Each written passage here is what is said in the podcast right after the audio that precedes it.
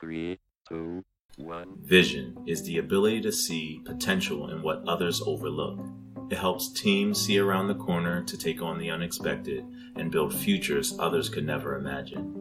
We explore that horizon on Venture the World today with our guest Barbara Iyayi, partner at Unicorn Growth Capital, scion of a banking family, JP Morgan Investment Banking alumni, pioneering team member, and queen of Africa's first SPAC, otherwise known as Special Purpose Acquisition Company, Atlas Mara. Barbara shares the visions she's been drawn to in her career, the ones founders must have before she invests, and how she's building on her own vision in the fintech focused fund, Unicorn Growth Capital.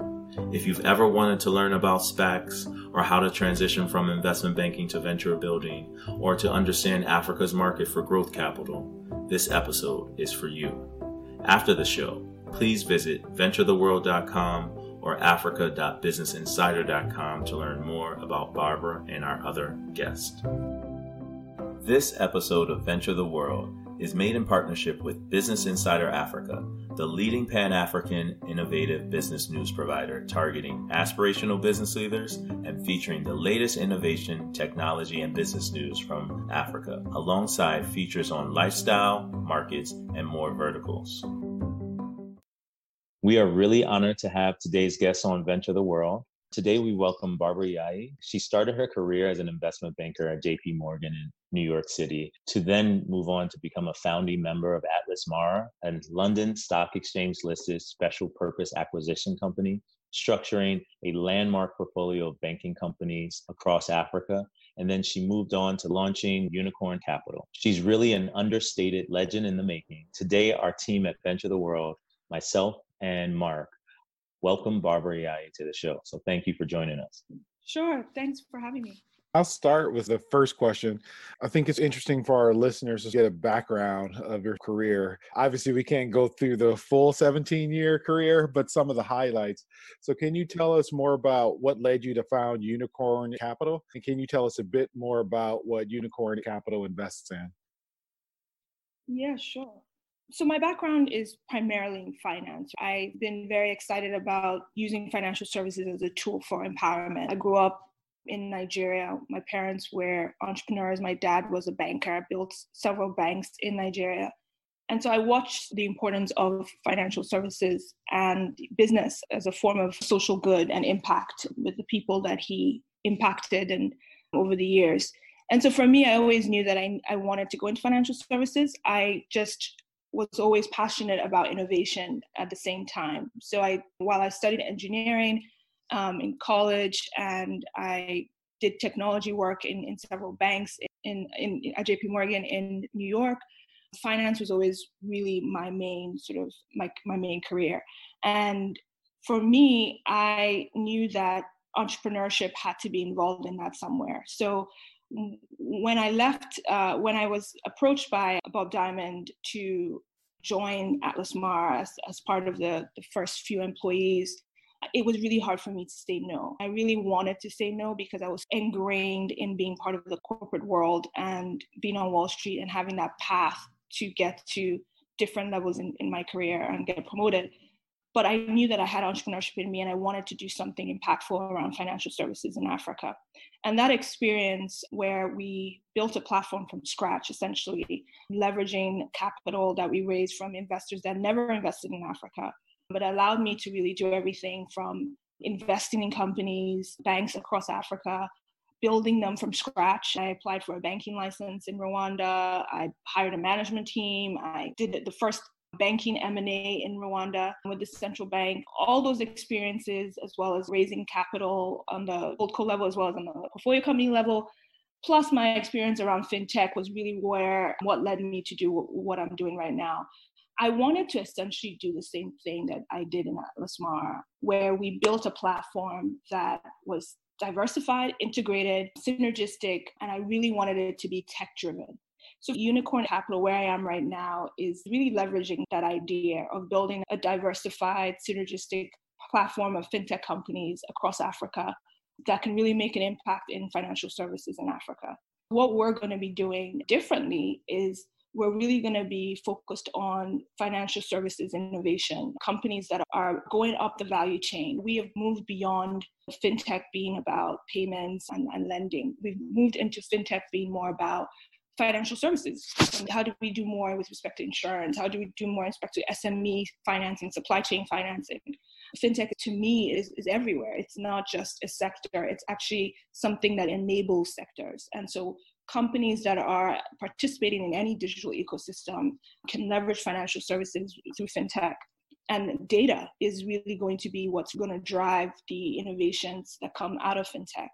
And so, all of this together, these are the type of companies that we're going to build and put in our platform and create a lot of synergies with the companies in the platform. And that's really the premise of Unicorn Capital.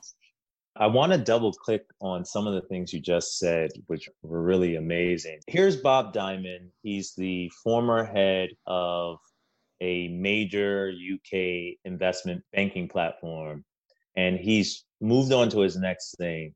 And he reaches out to you. How does he know that you are open to the opportunity?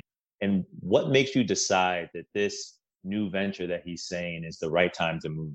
so first of all, Bob Diamond didn't like directly reach out, but fundamentally, I think it was very hard for me to be honest, Chinedu. I didn't want to leave JP Morgan. I really was doing really well in my career. But I think I was frustrated. And I think we all have this thing in us where we, we're not feeling like we're living up to our true potential. And I think what I loved about Bob Diamond was the vision of what he had for the business. I, I didn't know whether he could execute on that vision. I didn't know whether it was going to work, but I just was obsessed with the vision. The ability to go out and raise capital from investors that didn't know what Africa was, to focus on financial services, a key sector that's just fundamentally broken and underpenetrated in Africa, to get a whole bunch of really smart people in to really go after this vision. That was really what it was for me. I remember I called Arnold Ekpe, who used to be the chairman of EcoBank, and I asked him, I said, Look, I really don't know how to make this decision. What do you think I should do? If you say yes, I'll do it. And he was like, You need to do it. And that's really what it was. I just, I did it because he said I, I should do it. But more importantly, he had run EcoBank, which is one of the largest Pan African banks in Africa. And I wanted to know, is this going to make sense? Is this going to work? And he said, this can work. The vision makes sense. This is going to make a mark around Africa for these investors that have never invested in Africa. We need to do this. And so for me, I felt like this was bigger than me. And that's why I, I joined. Okay. So you've taken a very untraditional route launching Unicorn Capital. You started out and you're no stranger to these very large deals. And then you took a role at a startup and helped them become a unicorn. So, what has drawn you into the Africa space that makes it so attractive? I know that you had the time with Atlas Mara. Can you fill us in as to what has changed over time that you really want to go back into investing in Africa? Yeah, that's a great point because a lot of entrepreneurs go through a lot in Africa. So there's a lot of times where you're just like, is this worth it? And what takes me back to Africa is just fundamentally innovation, right? Africa is a hotbed for innovation. That's what people don't seem to realize. The environment in Africa is every challenge is an opportunity. It's just a big playing field for you to be able to do as much as you can do, and the impact that you can make is just greater.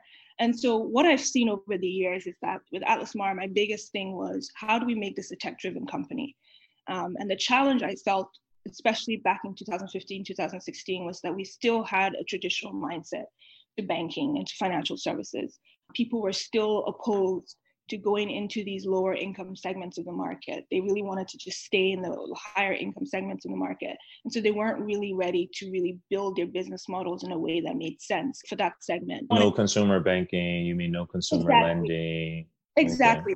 Okay. Yeah, you can't say that you want to capitalize on the high growth segment of the market and you're not ready to do things like build droppable platforms that allows you to reach these consumers, allows you to lend to them, allows you to provide financial services to them. You have to have that way of thinking. Otherwise, you're just not going to capitalize on that market.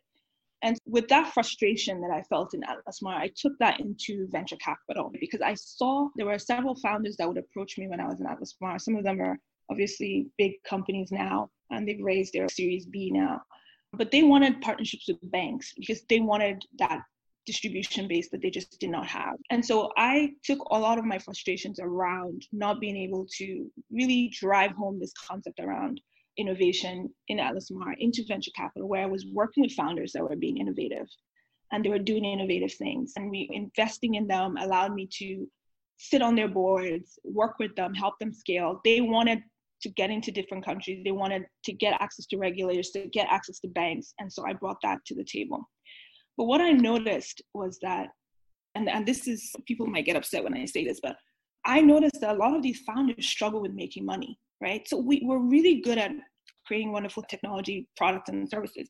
Fundamentally, in Africa, I find that a lot of entrepreneurs struggle with how to make money. I still go to some forums and I see startups, and when I say, okay, what's your revenue model? I'm seeing things like advertising or airtime top up. and I'm just like, this is not sustainable. So there was just this big gap around business models. Eh, technology was there, but the innovation around business models. And then I started realizing that a lot of these business models weren't incorporating financial services. And and I realized that was really hampering people from growing, right? Pharmaceutical sales com- sales supply chain company will come, you know, will, will speak to me and they'll say, we want to help hospitals get the right pharmace- pharmaceuticals and, and all of that. And I said, the hospitals can't afford to buy your products and services. So how are you going to help them get the financing? And then it opens up this conversation around, okay, why not advance them credit? Why not think about um, holding their inventory or whatever? But you get to charge a fee, and that becomes very lucrative a very lucrative business for you. And then I see that even in education, I see that in agriculture, I saw that in so many places, even beyond the traditional fintech companies. And I felt that was what was lacking. A lot of companies, technology companies, they struggle with business model innovation and they struggle with how do we leverage this big gap in the market, which is around financial services. And then also, a lot of these companies, especially when they get above their Series A, they're thinking, how can I scale across Africa? How can I go to different regions? And from my experience, East Africa is very different from West Africa and very different from South Africa. And all these regions have their different dynamics. So a lot of startups that are trying to grow struggle with that um, and make a lot of mistakes. And so I felt like it was important that there was still a huge gap. Africa just started raised only $2 billion of VC funding in 2019. That's really low. And a lot of companies are still struggling for growth capital. Like they get seed money, they make a million dollars in revenue, they're trying to get to 5 million, they're trying to get to 10, and they need capital for that. And that's where they struggle. And so I felt like the opportunity was to invest in these growth stage companies that are at their late stage. They've made their business models work, they've figured it out but they need that growth capital to really go into other markets, to expand into other products and services, to expand their ecosystems. And we need more capital from local investors because that capital, 5 million, 10 million plus, that's coming from the TPGs, the Goldmans, all these international funds. That's not coming from local funds. That's not coming from funds with people who understand the local environment. And so there needs to be more of these late stage venture capital funds that are funding these companies, that have figured it out to grow and to really scale into other segments. That's why Unicorn Capital and why I've decided to go back into investing in that part of the market and mm-hmm. seeing that part of the market knowing that you need both early stage investors and later stage investors that are hyper localized and with your background of having worked with many african business leaders bankers and entrepreneurs and startup founders in order to invest in companies that sort of can get the early stage capital but then actually grow make money and move into the later stage capital what are some of the common strengths that you look for in founders I think the biggest thing is your vision, right? What are you trying to build and how big is this problem that you're trying to solve? I still see a lot of startups in Africa that are so myopic. They they want to do something and it's solving a smaller problem and they're not thinking big and they're not thinking about how this is going to be bigger in the grand scheme of the market. They're just focused on, on that one small solution and they're not thinking about the bigger picture. And when you say market, is it just a geography or are you also talking about the service? Geography is, is just one thing. And, and to me, geography is not really, when I think about the problem to, to be solved, I think about the problem being a large problem across the board, a fundamental problem that most people are dealing with, most businesses or most consumers are dealing with. And that should essentially cut across all geographies. But it's how to solve that problem in a way that is competitive, in a way that is innovative, and also disruptive to yourself. So I look for founders that are being disruptive. They're saying to themselves, how do we open up our services for people to plug into? How do I build businesses that our competitors can use? How do we become agile so that we can innovate and we can pivot really quickly? How do we think about innovating on our business model? One of the reasons why I invested in a SaaS company in Nigeria is because the business model was actually the innovation, right? They're actually building a payments platform that is going to be completely software as a service. So typically, when it comes to transaction payments, you, you charge a transaction fee every time someone makes a payment. But they are actually building a system where all the banks in the payment platform will pay um, a software as a service fee, will pay on an annual recurring basis. So the consumers transacting in that platform will likely be transacting for free or will likely be transacting at a much reduced cost because the banks are paying for it in a different way. And so that entire business model is just very disruptive. And, and, these are the things that I look for because, like I said, I think the challenge with a lot of companies is that transaction fee businesses are, depending on what you're doing, like peer to peer payments, for example, will become zero at some point. And so, if people are building businesses where they're still thinking that this is going to be my bread and butter, that's a problem to me. How are you leveraging your platform in different ways? To make money in different ways is going to become the number one thing that a lot of digital platforms have to deal with. I'm sure that you have a lot of stories to share, and we're really interested in getting to a story, if you're able to share one, that you've learned over your career that's taught you about how entrepreneurs can build resilience into their business model for me, I think this crisis has taught everybody that we need to get back to basics. And getting back to basics, we have to step back a little bit and, and, find out why people don't go back to basics and why people don't typically build resilience in their businesses. I think a lot of it is ego. One of the key things I look for people who are visionaries, I look for people who are willing to disrupt themselves, I look for people who are innovative, not with not just with technology, but with business models, and obviously have the right skill sets. But on the flip side, I run away from people who have huge egos. And I've become really woke with respect to just life in general. And I believe everything is all about people's minds and people's perspectives in life, their backgrounds and how they think about things. And with everything I do, whether it's negotiating deals, whether it's partners, whether it's friends, I think when you look at a founder and you think about how people make a lot of mistakes, a lot of it is to do with ego. And I have examples of that specifically, and I don't want to call people out call people out not specifically but i'm sure like you're dealing with banking you're dealing with banking you're dealing with large personalities and in terms of large businesses give us an example yeah, I think an example of it is one of the key challenges of when you raise a ton of money. I've been in many situations where lots of money has been raised. And that's been the, way of the world in the last five years, thanks to all these wonderful organizations money becomes this thing that drives a lot of ego. And it clouds your judgment in terms of why you're here in the first place. Like I said, I grew up learning that business for me was a social good. It was actually changing people's lives. It wasn't about an individual, it was about building something that was sustainable for all the stakeholders involved. And so for me, when I see people make decisions that are just really driven by their ego, in businesses, that's a problem. And one example of that is just a company has raised a lot of money. What is the natural reaction to do when you have a lot of ego? Is to go and continue to spend, to acquire lots of assets, to get into lots of product lines, get into a lot of countries, and all of that. And not to think about unit economics and not to think about your cash flow and your financial situation and the viability and your capacity and whether or not you have product market fit in what you're actually going into and that is a problem. And that is what gets you to a point where when you get into bad times, you're not resilient. You have not positioned your business in a way where you can be resilient. And a lot of that is because of ego. You're blindsiding yourself from really focusing on fundamentals. You're just focusing on all these superficial things. And we live in a world of superficial things. All that does is create this adverse goal of just focusing on growth and focusing on asset gathering versus focusing on fundamentals and, and, and actually delivering unit economics and profits and cash and being a viable entity. And so that to me is a really big issue. And we're in a generation of superficial behavior, millennials and social media, and everyone likes to feel very proud of themselves. And I think that sometimes clouds our judgment in making the right business decisions this crisis has forced everybody to get back to basics.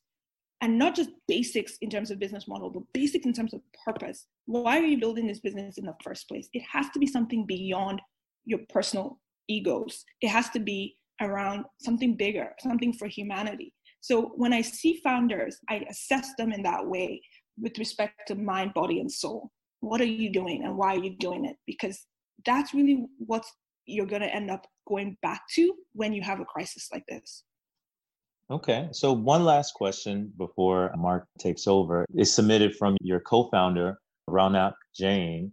What is a common myth about investing in Africa or fintech that you can debunk for us? So I think people think of fintech and they just think, oh, it's payments, is apps that do digital lending and things like that. And for me, I think fintech goes beyond that. Fintech to me is everywhere. When the phrase software is everywhere was coined, I think the next five to 10 years is going to be about fintech is everywhere. That is truly what fintech is about. It's not a sector, it's a function that enables all sectors to be financially service enabled every sector has to leverage financial services. Every product and service, especially through digital platforms, have to have that financial services layer, that fintech layer, just like you have the internet and connectivity and energy. Every digital platform is going to have fintech in some way, shape, or form to really grow and to really be profitable. And I think Africa is just a hotbed for that because of the fact that Africa just fundamentally doesn't have the financial infrastructure that other continents have whether it's no credit infrastructure, no identity infrastructure, low income populations, the opportunity to build digital platforms that leverage fintech in some way, shape, or form to drive revenue and growth is a huge opportunity. And I think that is beyond mobile payments, mobile money, and digital banking, uh, lending apps. That's everything. That's everything that you're doing in terms of building a digital platform. How are you using the most important layer of the success of your platform, which is financial services. Yeah. And sort of building that resilience in the business and talking about what you need and what founders you are looking for, and specifically debunking some of the issues around investing in Africa. You mentioned in times of crisis, ego is already a bad thing to have for founders or too much. But then in a time of crisis, it's compacted times 10, especially with the crisis we're going through right now with COVID 19. So, what are some of the lessons that you could give entrepreneurs to think about when they're in a crisis like the coronavirus crisis that may go on for longer than expected, where they can either navigate the crisis and come out stronger on the back half of the crisis, or maybe they need to cease operations? So, how do you think about that? It's a great point. I think, like I said, this crisis is just forcing everyone to get back to really their core. And, and that core is an ego driven core, problems. If that core is about what is my purpose here? Why am I doing this? Who am I serving? What do I want to get out of this? That's first and foremost, is really get to your core what you're about and what this is about. But I think there are a couple of things that are important here with respect to this crisis. One of the key things here is innovation, right? Companies right now should be looking at this as an opportunity to innovate and to pivot and to change and to think about what other things that they should be doing. I've seen a lot of companies in Africa right now that are doing so many different things that they would not have been thinking about doing before. Companies are getting into testing, companies are getting into healthcare now. They're building apps where people they can trace people and they're bringing it into their business, into their suites of products and services. Companies in financial services are now offering health insurance. They were just lenders before, and now they're getting into health insurance.